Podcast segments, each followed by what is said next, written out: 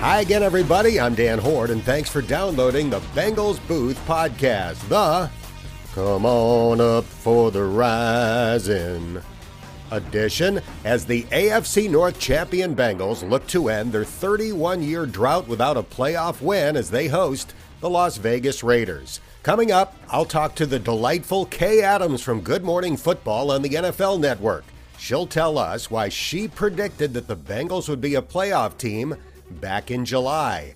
My one on one player interview is with CJ Uzomah, who reveals who came up with the nickname Joey Franchise for Joe Burrow. Dave Lapham joins me to look at some of the key matchups on Saturday. And in our Know the Foe segment, we'll hear from Charles Davis from CBS Sports, who called five Raiders games on TV this year, including the Bengals Raiders game in Week 11. The Bengals Booth podcast is presented by Ultimate Bengals, the free to play next level fantasy football game. Download it now from the App Store and Google Play. And here's a quick reminder that you can have the latest edition of this podcast delivered right to your phone, tablet, or computer by subscribing wherever you get your podcasts. It's the greatest thing since Peyton Manning breaking down video of Joe Burrow. The former Colts and Broncos quarterback hosts a show for ESPN Plus called Detail, where he does a deep dive into quarterback play. And Manning recently did a 25 minute segment looking at Joe Burrow's performance against San Francisco. It's tremendous, not only explaining many of the traits that make Burrow great, but also highlighting the play design and play calling expertise of Zac Taylor and Brian Callahan. You need an ESPN Plus subscription to watch it, but between that show and NFL Turning Point and Tom Brady's Man in the Arena, I think the cost is well worth it. Now, let's get to my guests, beginning with a TV host who has become very popular among Bengals fans. She is one of the hosts of my favorite football show on TV, and she made an exceptional ruler of the jungle at Paul Brown Stadium several weeks ago. The NFL Network's Kay Adams. Kay, way back in July, you called it. You predicted that the Bengals would be a playoff team this year. What did you see that so many others missed? I think what I saw, to, to I'll be, I'm just going to be completely honest with you it was people not picking the Bengals and for no reason. It was very strange that they were getting no love. They have the quarterback, they have the wide receiver, they they're bringing chemistry in. Trey Hendrickson was a signing that I love because I studied the Saints very closely last year and loved what he did there.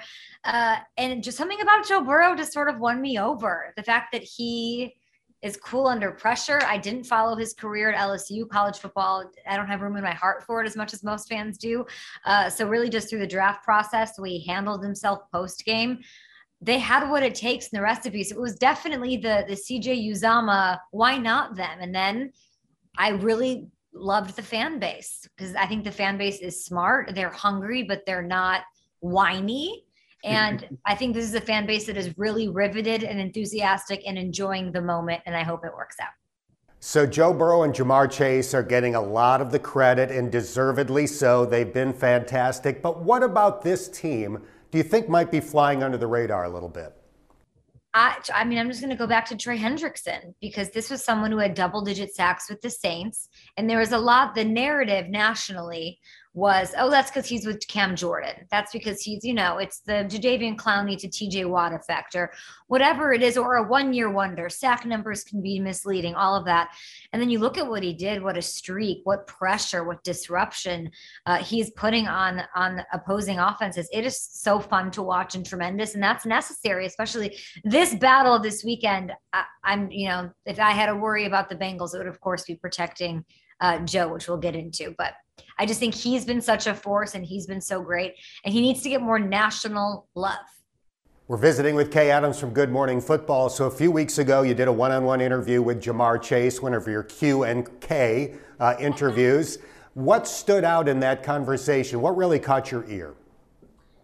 I appreciated, you know, I love interviewing rookies because they're still honest, right? They're not as they haven't gone through the the media training as much as veteran players have. So they say a little bit more and I really I thought it was very genuine. I really appreciated that he is honest about wanting things for himself and for his team, and that's okay. Players are usually, I don't want the records, I just want team wins. That's the company line. But I think he wants it all, and I could feel the confidence he has that he can have it. We talked a lot about uh, his, his, of course, development with his quarterback, that chemistry, how much they ad lib out there. And he said that Joe Burrow holds him accountable if they're not communicating, he'll run to him and he'll say, Joe, what am I doing? And Joe will let him have it and let him know. And uh, I liked it that he said that communication is still something that they're working on week in, week out. I thought that was impressive. They're not complacent. They're not, you know, we've been here, we've done this, we've won a national championship. We're, you know, we're just skating and getting paid here in the NFL. Uh, it means something to him, which I love. And the craziest thing he told me, which I stopped the interview, he told me that I haven't seen a good catch. He basically said, I said, what have you? I said, you're doing all this crazy stuff, yards after catch, you're speedy, you're amazing. And this is before, of course, his his monster performance. But he said, he's like, I just I gotta get to that like Tyler Boyd level. I need to get to these like, you know, Odell kind of catches. And I'm like, we there's more. There's more to the show. Sign me up. I can't wait. He is setting the bar really, really high, that's for sure. Was there a point this year where the Bengals went from fun, exciting, entertaining team to being a legitimate contender, in your opinion? That win over the Chiefs absolutely sealed the deal. You know, I always take the temperature on before games. What is this game going to do to change how I feel? That was a big whopping win that said, hey, we're not here. We're not a one hit wonder. The problem with sports media and the NFL and covering it, it's a lazy take that the narrative can't change the narrative changes. The Rams get rid of Fisher. They bring in Sean McVay. They get their quarterback and Jared Goff, now Matthew Stafford, and the entire complexion of the, the franchise changes. There's ups and there's down downs, and the Bengals are just they're on their way up. So the Bengals are AFC North champs. The next hurdle is to win a playoff game. What are a couple of keys, in your opinion, to knocking off the Raiders on Saturday? So the way I look at this is that they're both inexperienced teams. Both quarterbacks, both teams have equal pressure to deliver wins to their respective fan bases who are expecting them, excited for them, riveted by them. Uh, I'm sure it's what you guys have been talking about week in, week out. I mean, these two teams face each other. Joe Mixon, a huge part of that game plan. Maxx Crosby is terrifying. And I know if you look at the sack numbers, they weren't there against Joe Burrow and company, but he was everywhere. I went back when we were watching the game uh, a couple of days ago because I'm a sick pup who's watching game most of the time. And he, uh, he, but his pressure was everywhere. He's incredible. I mean, eight sacks this season. Yannick Ngakoue, he was a monster and a problem for Burrow because of Maxx Crosby's presence. I've spoken to Yannick Ngakoue about about how they work in tandem and how they're one of the pass rush best pass rushing duos. So it's it's trite and it's the usual broken record, but can you protect your quarterback? I don't want to see that nameplate flying. if it flies, where I think that the, I'm, I'm I just don't want to see that. So um you know disruption is production and those are two of the better ones to do it but uh and remember Ngakoue's been to this dance 2017 Jags went to the AFC Championship game, had a tremendous season uh, down there with Jacksonville. So he's been there and brings some experience to it too. So can you protect him? And I'll say the other thing crowd noise. You heard your coach talk about it. I was there. I had the time of my life in Cincinnati. I think everyone in the world knows I had the time of my life in Cincinnati. It has to be that same energy. I can't tell you how many NFL players I've talked to over the years. And I say, talk to like, I don't believe in home field. Like, tell, like, why should I care? And a lot of them say that they can feel nervousness. They can feel apprehension. They can, it's not just decibel levels that people are that you know players are are picking up on. I thought that was so interesting. And a lot of guys have said this. So I need the Bengals fan base to show up. Don't give your tickets to the Raiders because they travel and they will come in there and try to invade and make it not cute. And I don't want to see that. But I think that there's a level of when things cross out like inexperience and you know across the board firepower whatever momentum they both have it on both sides things like that really matter. It's going from playing indoors in Vegas to playing outside in Cincinnati, where I have to like have electric hand warmers in 40 degree weather. I don't even know what the conditions will be. I know it'll be cold. Crowd noise is going to be huge, but also maintaining just the support, the supportive vibe, I would say, to put out there. It sounds kind of cheesy, but I think there's something to it. All right, Bengals fans, you heard it from Kay. Bring the noise, be supportive for all 60 minutes. That's important in a playoff game. Final follow up for Kay Adams from Good Morning Football. You mentioned you had the time of your life when you came here. What were the highlights of your ruler of the jungle visit, and how can we persuade you to come back? Oh, I'll come back. I mean, I bother Seth Tanner like every other day. Like I miss Blackburn. I would gladly come back uh, hang, and hang out with you. She, uh, Elizabeth is. She'll have her time on Good Morning Football where I explain from my vantage point what she has meant to that organization and what she has done to improve the fan experience and just to to open things up a little bit. I loved meeting her. One of the people I probably loved meeting in the past year the most. Uh, meeting Marissa was incredible as well, and just very passionate fans. Graeter's ice cream was delicious. Uh, I tried at uh, the Blackburns tailgate. I tried some chili. I thought I ate it all. I thought it was great. I think it's just the energy. It's just excitement, but it's not like entitled excitement. It's it's not shoved in your face. We have this. We, it's not mean. It's just excited, and I just felt at home there, and I was so welcome. You fit right in. It was great having you in town. We look forward to your return, and we appreciate your time today. Thank you, Kay. Thank you so much. Good luck. Up next, this week's one on one player conversation. There are only four current players who were on the team the last time the Bengals were in the playoffs in 2015 Kevin Huber, Clark Harris, Trey Hopkins, who was on the practice squad at that time, and tight end CJ Uzomah, who was a fifth round draft pick that year. I spoke to CJ this week. CJ, in your rookie year, the Bengals started 8 0 and went to the playoffs, and it's taken you six years to get back. What does this playoff trip mean to you personally? Means everything. Um, you know, after the game uh, against Kansas City, I got briefly got pretty emotional.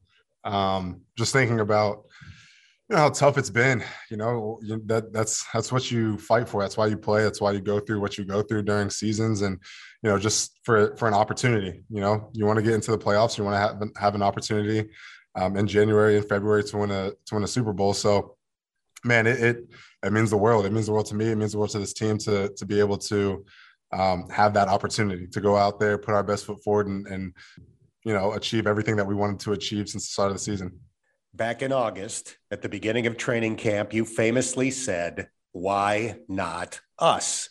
A cynic could have responded with, "Because you guys only won four games last year." but what did you see at that early stage that made you think this team was legit? I mean, just the talent we have, and and like you said, when when I say that, a cynic can look and say, okay, well, yeah, but you guys are young. You have this, you have this, but but, and just say a bunch of different things. But you know, the way that I saw it, the way that I saw um, the pieces that we added, the way that I saw, you know, the new guys come in, the way that I saw us just vibing and clicking as a team, um, and the potential that we had, I was like, I mean, every, everyone's going to say there, there's going to be doubters for sure. Um, there's going to be hiccups. There's going to be bumps in the road. But why can't we go out there and, and prove all these people wrong. You know, we, we know what we have in this locker room, and outside noise is just that. So, um, yeah, that's kind of uh, what when, what my thought process was, and um, it's kind of holding true right now. We're chatting with CJ Uzomah. You've become the guy who leads the Who Dey chant in the locker room after wins. How did that happen?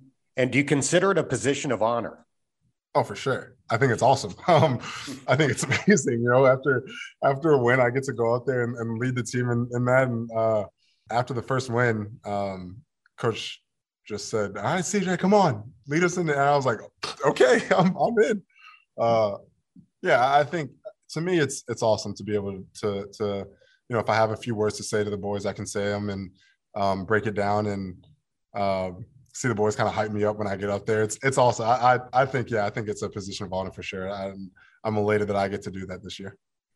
So you face the Raiders on Saturday, a team with great edge rushers and Maxx Crosby, who leads the NFL with 100 quarterback pressures. That's 14 more than anybody else. And Yannick Ngakoue, who has 10 sacks. Do you go into the game thinking we can't let those guys wreck the game? As as you go into a game like this, you you you know who their who their key guys are. You know what they're trying to do to get those guys freed up and and put in favorable positions and um and then you got someone like Denzel Perryman in the back, you know, as a linebacker who you're like, okay, well we have to account for this guy too and and you know they have they have secondary guys that just fly around the ball. So yeah, obviously you're you're going into it thinking, okay, nice. Like we we know what the what they present, and we're gonna have to to handle and and adjust accordingly, or um, you know, try to try to be able to attack certain areas. Um, but yeah, you you you definitely don't want those those guys on the edge getting getting going early, getting their you know getting their energy going, and and and thinking they're just kind of a field day out there. So um, yeah, we got to get after them and and the defense very very early and very quickly. I know you respect guys that excel at your position. What makes Darren Waller one of the best? Man, uh, I, I the respect I have to for him has grown exponentially. Um, you know, especially after hearing his story at, at, Tight U and um, getting to spend some time with him and, and, talking football with him and then just talking life with him. I, I have the utmost respect for him. Um, but him as a player, he's a I mean, he's a dinosaur. You know, like he's he's one of those guys where it's like, oh, they don't they don't really they don't make him like that too often. Um, and it's just, I mean, just his speed, the way that he sees the game, the way that he can he can dissect defenses and and you know, picking his brain about how he runs routes against certain coverages. It's it's it's unique. You know, he's able to attack leverages and and find openings. And if there's not really that big of an opening, he's he's a dinosaur, so he can go make a play. So, um, yeah, I, I, as a player, he's he's he's he's pretty unique. We're chatting with CJ Uzomah. When you're in the huddle with Joe Burrow on Saturday, will you be able to tell by his demeanor that it's a playoff game? No, no, I don't think so. I don't think.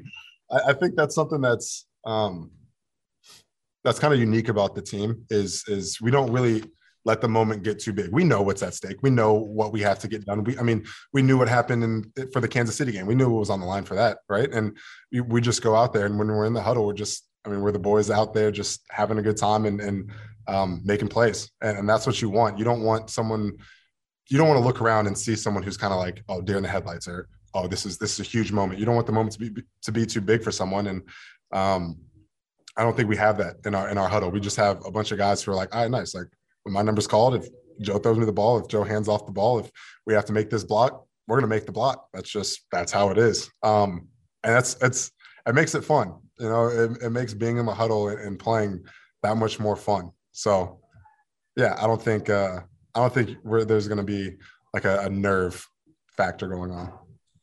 You're the first person that I remember that referred to him as Joey Franchise. Did you coin the nickname? I would be honest uh, it was it was James Casey that said it the first time, and I was like, franchise, that's such a that money.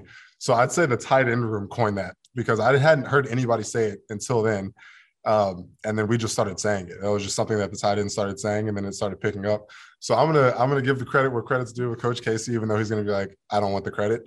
Um, but I, the tight ends, the tight ends for sure, and, and probably me in particular afterwards, because I was just like, Joey Franchise. Joe and his in my in my phone, his name is Joey Franchise, and it's and it's bad because I tried to text him. I tried to type in Burrow, and I was like, where where is his name?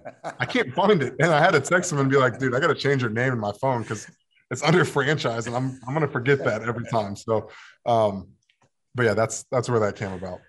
That is the greatest nugget of all time. He is Joey Franchise in your phone. That's great. All right, yep. last thing. We know at this time of the year that your body probably doesn't feel great. Was it like a unexpected bonus to be able to get the final game of the regular season off to prepare for this? I mean, how great was that though, kind of, right? Like that was, you know, it's it's uh I had mixed emotions kind of as well, to be completely honest, because I really wanted to play against the Browns, and and you know that that was um, it was funny to me and, and kind of um, ironic that the hotel room that I had was the same hotel room that I had last year. The you know I went over to the spot where I tore my Achilles last year, and I was like, dang, like it would be it would be kind of nice to to be able to play and and um, kind of like self fulfilling to to to be able to play on this field again, but. I'm not going to complain. Like I feel, I feel so much better taking, you know, getting some time off, getting getting a chance to rest, and not go through a full game.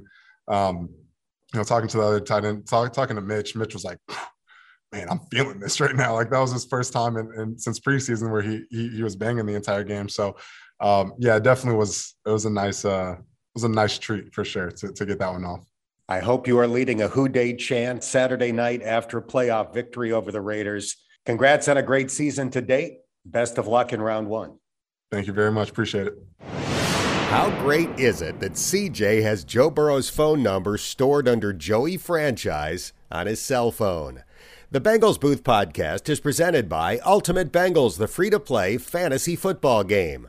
This year, Ultimate Bengals awarded a weekly winner during the course of the season with tickets, autographed merchandise, and money can't buy experiences all up for grabs. Find Ultimate Bengals in the App Store and Google Play.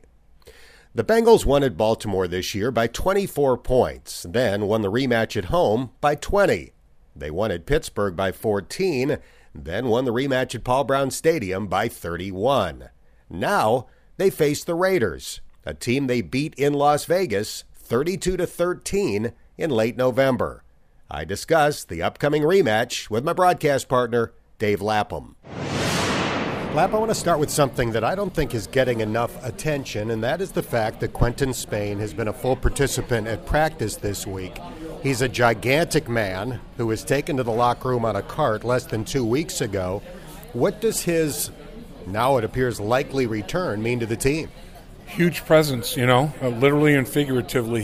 He is a massive human being, big, broad shoulders, and just very strong, strong hands and wrists and forearms, vice grip kind of guy, and um, very high football IQ. Real, real smart.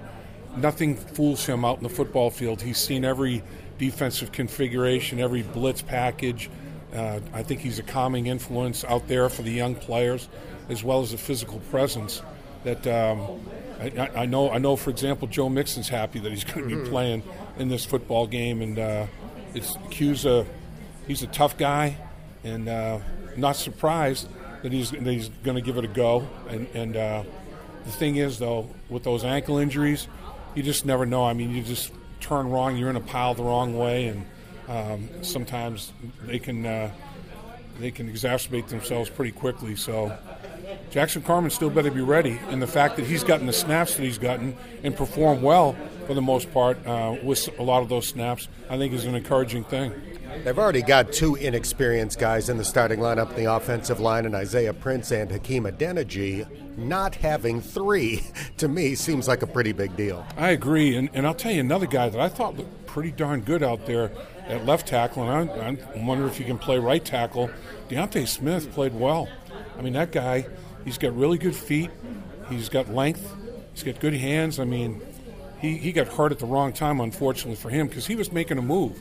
He was he was the guy I think that Frank Pollack was. Uh, he was on a fast track to get some snaps and get some playing time, but injuries can curtail those kind of things, and it did unfortunately for D'Ante. But I think he's he's back physically, and now it, can he catch up with everything? You know, you miss so many reps, you miss the, uh, the the mental part of it as well as the physical part of it. You can keep up with the mental part of it obviously easier but there's nothing like being out in the field from a mental standpoint. You know, you think you have it figured out when you're out there and it's full full tilt and live bullets. Sometimes it looks a lot different. All right, let's stick with Bengals offensive line versus Raiders defensive line in this playoff game. Maxx Crosby has eight sacks and more than 100 quarterback pressures. He leads the NFL. Yannick Ngakoue has 10 sacks. They are going to be missing an excellent defensive tackle. Darius Philon suffered an injury in that finale against the Chargers, so he is definitely out. Do you look at Bengals offensive line versus Raiders defensive line as the biggest matchup question in this game? I look at it as a huge one. There's no question about it. I, I, I think, honestly, both uh, lines of scrimmage, I, I think that the the Raiders, in my opinion, have one really good player in Kolton Miller. Everybody else, just guys. And I'm sure that's what the Raiders think about the Cincinnati Bengals offensive line, just guys. So will their the respective defensive fronts be able to take advantage? And I, am looking at uh, the matchup of uh, the interior pass rushers that the Bengals have: the Ogunjobis, B.J. Hill, uh, DJ Reader too getting pushed. I'm looking at them against those guards. I think the guards are the weak links of the offensive line, and I, I would think Lou Anarumo and company would have some pressure packages that would test and, and, and, put those guards in conflict a little bit, walking linebackers up in gaps and twisting and stunning and things of that nature. So I'm, I'm looking at that, and, and I'm also looking at, like you said, Dan, the flip side of it, the Bengals offensive line. will they be able to handle those bookends? I mean, Crosby and Ngakoue, that's a duo. I mean, that's a very, very, that's 18 sacks combined from the two of those guys. Um, in my mind, there's a million things you can do. You know, you can keep a tight end in, you can chip, you can slide the line, but quarterback's got to get the ball out of his hand quickly. I think that's another thing that you incorporate in the game plan. And don't forget about draws and screens. That's a that it's, it's forever tested. Paul Brown, he would he would patrol the sideline and he'd be like, "Time for the draw." He'd say he'd say to the play caller, "Time for the draw," because uh, he could tell that pass rushers were just teeing up, and the draw would break, bust for big yards. You know, he invented it. He invented the draw play with Marion Motley up there with the Cleveland Browns by accident. Um, so I, I, think draws and screens are going to be a big big factor. The Kansas City Chiefs hurt them badly with the screen game, throwing that screen game behind the pass rush. So there, there's a myriad of ways that you can slow that pass rush down. And the other way to do it, get Joe Mixon going. I mean, they finished that game grinding Joe Mixon in the second half, 19 carries for over 100 yards and a touchdown. Get Big 28 uh, running inside, outside. Get him just hammering that defensive football team and anchor them a little bit. Following up on that, 30 carries for 123 yards total in the first meeting, and Joe Burrow only threw for 148 yards. That's the fewest he's ever had in his 26 NFL starts. So, do you expect a similar formula on Saturday? I do because, you know, I think Gus Bradley's going to do the same thing. Gus Bradley, he, he does not load the box, he plays coverage. He has four guys that he can rely on to rush the passer in his mind now, with injury, he might not have all four of those guys with the interior injury at defensive tackle, but I think he's still he, he's going to he's going to make sure that Joe Burrow and, and Ja'Marr Chase don't throw it over their heads. You know that Tee Higgins doesn't throw it over the heads with Joe Burrow. I, I think they're going to do play a lot of that cover three, and you know what what he does. I, I think his biggest attribute is is he gets guys to just really play hard for him high energy, high enthusiasm. You know, I mean, um, they're they're just effort guys defensively, and he doesn't overload their minds. I mean, he keeps it real simple, and and they can play fast, and they know his system cold. I think now though, at this stage in the playoffs, another thing, another Paul Brownism that that applies. And I remember he said it when we were in the playoffs for the first time in 1975. I can vividly see him up there in the front of the classroom saying, Gentlemen, sometimes we have to make the same things look different and different things look the same. And that's exactly what you do now. You don't overhaul your systems, you tweak them. And it, it might be, it's the same throw for the quarterback, but it might be instead of a slot receiver on a safety, by formation and window dressing it might be a running back on a linebacker because you're you know you're, you're putting your base people in there and you don't want sub packages in there. So the offense you can control it with personnel, with formations, with motion, with window dressing. So Paul Brown would be like, if we've got some concepts that have worked for us, worked for us in the first matchup, sometimes you have to make the same things look different and different things look the same. And I think the the game the, the team that game plans that way and then most importantly the players that go out and execute best are going to win the football game. By the way, as I mentioned, Burrow threw for 148 yards in game one, the fewest he's ever thrown four in an NFL game. His three lowest yardage figures ever, all wins at Vegas, at Denver, at Pittsburgh this year. Let's talk about the other quarterback, Derek Carr. He was decent in game one, 215 yards, one touchdown, one pick. For the season, 14th in the NFL in passer rating, fifth in passing yards, one spot ahead of Joe Burrow. What do you consider to be his strengths and his weaknesses? I think he has immense arm talent. I think he can make every throw there is to make. Um, it's interesting, though. I heard Jack Del Rio come out and say that he does not play well in cold weather, and that's his former head coach, so he has experience with it. So that was that kind of perked my ears up a little bit when I when I heard that. Um, but I, I think I think what he does is sometimes tries to force the issue. He has so much confidence in that arm talent. I mean, he'll take a chance here and there. Um, so it, it, I, he'll he'll put it up there for the defensive backs to, to uh, intercept. And when he does, you have to take full advantage of it. You can't let one slip through your hands, literally. Uh, you, you have to catch the football when he gives you that kind of an opportunity. The other thing with him is if you hit him, he gets deeply affected. Every quarterback is affected by pressure and by hits, but his is significant. I mean, you can see him, you know, reacting in a much different way as a quarterback after he's been smacked a couple of times. So that's going to be a, a big factor if they can get him off his spot and uh, and, get, and hit him some and make him think about you. Have him see ghosts a little bit, ghosts in the pocket, ghosts down the football field. Have him see some of that stuff. Um, I, I, do think that in this football game, here lately, he has done a great job of creating and extending plays and throwing up 50-50 balls, and they've either caught him or get pass interference penalties. So he's made some big plays that way. Joe Burrow can do the same thing. I think this game, a big factor might hinge on which quarterback is the most intelligent when they're creating and extending and not forcing, but making you know making big plays down the football field and avoiding big mistakes down the football field. Let me follow up on the weather. The forecast for 4:30 on Saturday is in the high 20s. The current temperature in Las Vegas is in the mid 60s. So how big of an advantage do you think that is? I think it's I think it is. I think it's significant. Um, I am not sure that in the 20s for, for linemen that's not you know that's not cruel and unusual punishment. I mean you, you can handle that, uh, but but I think for skilled guys that that aren't used to that that ball gets harder, it gets slicker, like everybody talks about. Um, you know, your hands are, are, you know can, can get cold and, and get numb a little bit, and you have a hard ball hitting those those cold hands. It's a, it's a totally different feeling, and in, in, in the ball, it feels like it's coated with resin. You know, when it's when it's cold like that, it's weird how, how the resin and I don't know why it migrates, but the resin seems to migrate to the surface of the football. It's crazy, um, but I, but I do think I, I think that's going to be a factor. And, and, when you look at it, that influences ball security.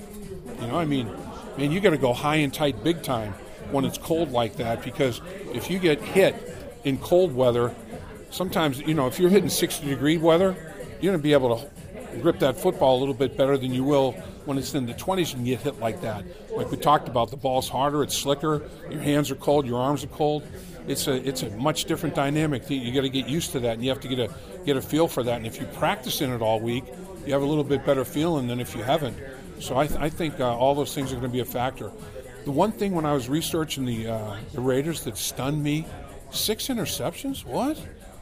Dead last in the NFL, six interceptions in, in 17 games, and they have a really good front four. You know, it's like, you know, they're getting more than a couple sacks a game why isn't that transferring into more interceptions? They're, just haven't taken the football away very much, and it's because they haven't, you know, intercepted the ball very much. So Joe Burrow's on a stretch where he hasn't thrown an interception for a long time 146 passes, I think it is, something like that. So hopefully that continues. And so far, they haven't shown much of a propensity to pick quarterbacks off. So, a big storyline this week has obviously been the playoff drought, and I think people have kind of looked at it and said, these guys have nothing to do with that long stretch of futility and shouldn't be affected by it. But when the Bengals take the field on Saturday, and every Bengals fan in attendance is yearning to end that streak, do you think they'll feel it then? That's a great question. Um, I, I, I, hope the fan base, I hope they have a sense of urgency to get as loud as they possibly can. Because let's go back to the opener, Dan the Minnesota game that the Bengals won in overtime. Minnesota had multiple false starts because of crowd noise. Plain and simple. It was just flat out crowd noise. And uh, we remember how loud it was when we were in Vegas playing the Raiders. That place was that was off the off the hook. It was loud, man, in that dome. They were going crazy. The Bengals handled it pretty well. Let's test the Raiders. Man, everybody come to that game full throat, loud and proud, and uh, see if we can affect them a little bit uh, that's that's that's going to be a, a big factor in this football game. So if, if the fans are are wondering how they can help make sure to end that streak that they're, they're they've suffered through, do it by vocal cords. So I'm feeling pretty confident going into this game, and much of my confidence is rooted in Joe Burrow, his track record in big games, and his personality in general. Do you think that his teammates have that same feeling because of Joe? Yeah, I, I, th- I think he. I think they follow his lead.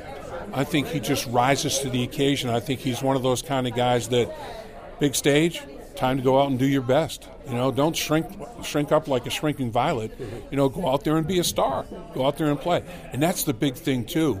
Joe did a great job of that. The, the numbers you talked about, his three career lowest yardage games, they won the football game.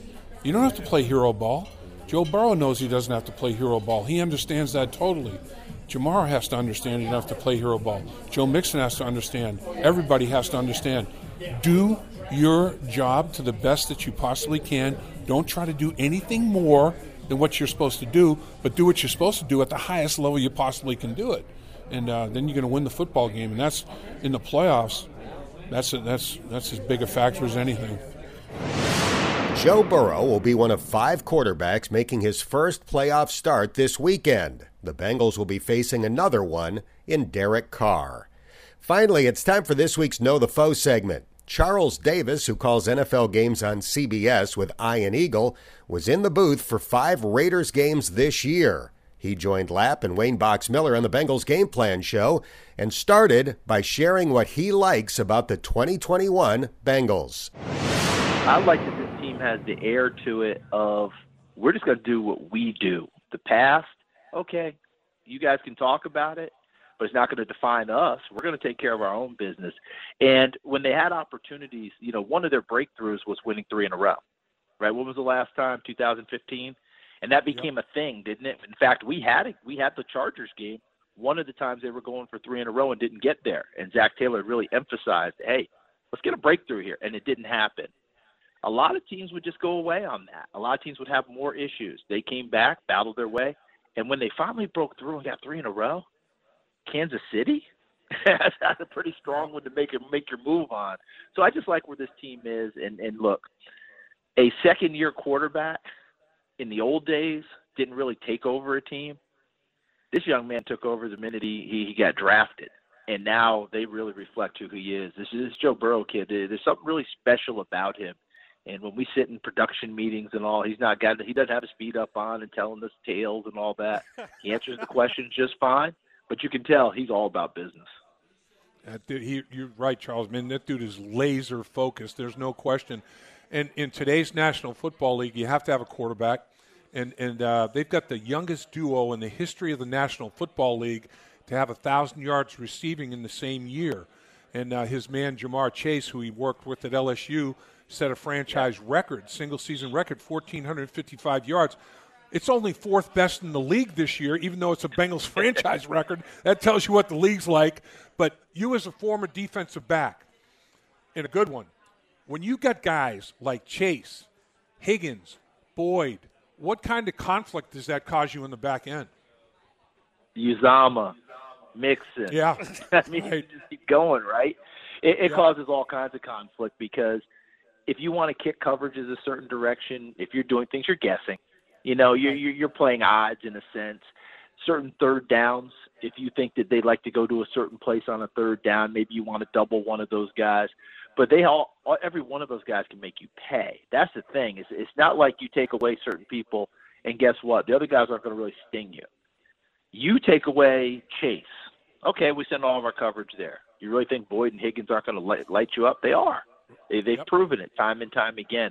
So with all those weapons, the plethora of things going on, and an offensive line that's probably playing a little bit better than what you would you know you would think in terms of how they might have been rated coming out, where the talent level is, all of that.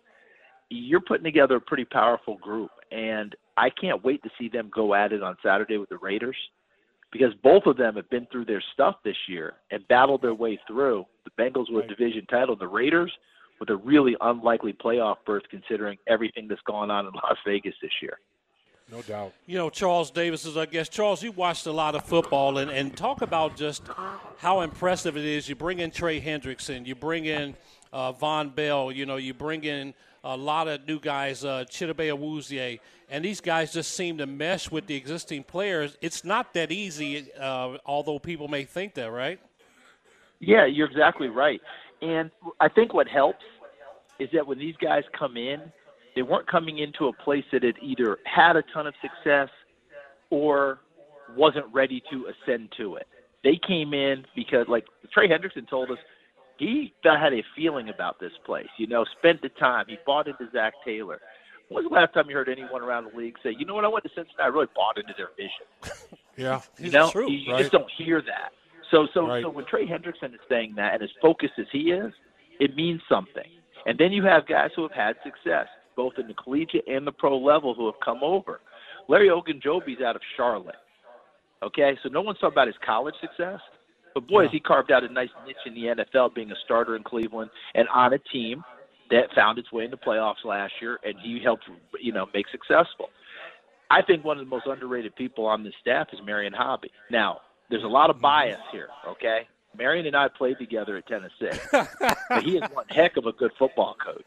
I mean, You're and right. what he's done with that front, and you spend time with Sam Hubbard, you spend time with Trey Hendrickson, you spend time with Ogunjobi, you spend time with any of the guys there, they willingly talk about what he gives them.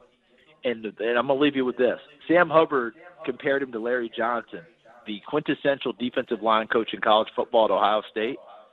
And when an Ohio State Buckeye compares another D line coach with Larry Johnson, who is their godfather, okay, the Bosas go back in the off season and spend time with Larry Johnson. Okay? And that, if, if you want to know what it's all about, that's high praise. And that defensive front, they've done some work this year. Let me ask you a question about the Raiders. How do the Raiders have 10 wins and 7 losses when they were outscored by 65 points? They've, uh, they're the 31st most penalized team in the league, 32nd most penalty yards in the league. Uh, they've only got six interceptions on the season, uh, last in the National Football League. They give up a touchdown defensively in the red zone 81.4% of the time, last in the National Football League. How the hell have they won 10 games? What do you think, Charles? What's up with that? I don't know, Dave. And, and, and here's, here's the thing our, our crew has had the Raiders five times this year. Really? So we've seen them, and we've seen there's a toughness to them, there's a resilience to them. We saw them week two. Remember that Monday nighter that they had with Baltimore that was so terrific, Yes, and, they, and yes. Derek Yep. Carr hit Zay Jones for the touchdown. They had to turn around short week and go to Pittsburgh the next week. Remember, Pittsburgh had just beat Buffalo in the season opener. Yeah. So they were feeling pretty good about themselves. They went up there and beat them on the road and got off to that great start. Yeah. Our crew was in town when the Jon Gruden news broke. In fact, I was Wow. at practice, and Wow. Jon said, "Hey, can I talk to you for a minute?" Because I've known Jon for 35 years, and told me what was about to go down. And that was the weekend they played the Bears, and the Bears, who were not very good, went in Yep. there and beat them because they they were they were discombobulated. We were also there, I believe, right after Henry Ruggs. okay, we were there Wow. when Cincinnati took charge in the second half and ran them into submission when Joe Joe Mixon and crew beat them down because Zac Taylor said if we just stay with it, they will crack, and they did. How they've gotten ten wins? There's a lot of toughness, and Derek Carr is one of the most underrated guys going in terms of fortitude. He's a good player. All right, he, Yep. he probably doesn't get his due that way, but that guy really helped keep that locker room together with everything that went on. And that team actually does believe in him, and they've hit the right plays at the right times. This is like the old Peanuts uh, cartoon strip with Charles Schulz, where Lucy is getting all over Charlie Brown about his, his baseball team. Yeah. Okay, and she's crushing him, and she's like, and, and you guys are last in the league in this, and you're last in the league in that, blah blah blah. And your stats say this, and finally Charlie Brown says, Lucy, tell your statistics to shut up. That's kind of where the Raiders are. Just tell the statistics to shut up. We're just going to Yep. show up and play. But got a relentless pass rush now. Crosby, Yannick, Yannick Ngakoue, they get after it and they create a little havoc back there. But the numbers, they don't make sense. That, that's why I can't believe they only have six interceptions. With that pass rush, to only have six picks, because those guys Yeah, are but, but, all but Dave, over Dave, what, what they've got, what they've got on the back end, you know, when Jonathan Abram is right, Jonathan Abram is a box safety who can't cover. He's not a Yeah. cover guy. I, I, I mean, coming out of college, I love the fact that he, you know, like, like Burgess Meredith said in Rocky, I'm not getting to tomorrow, Rock. yeah, right, right. But but but but his coverage ability isn't very good. Trevon Moehrig is that high center field safety who's going to get Yeah. better and better as time goes on. He's rangy. Casey Hayward Yeah. is there, but they're not super ball hawks. But they do a nice Yeah. job keeping things in front and waiting for you to make a mistake. Our thanks to Charles Davis, and for much more on Saturday's playoff game, join Lapp and me for the Bengals Pep Rally Show this Friday afternoon from 3 to 6 on ESPN 1530 or on the iHeartMedia app by searching for ESPN 1530. That's going to do it for this episode of the Bengals Booth Podcast, brought to you by Ultimate Bengals, the free to play, next level fantasy football game.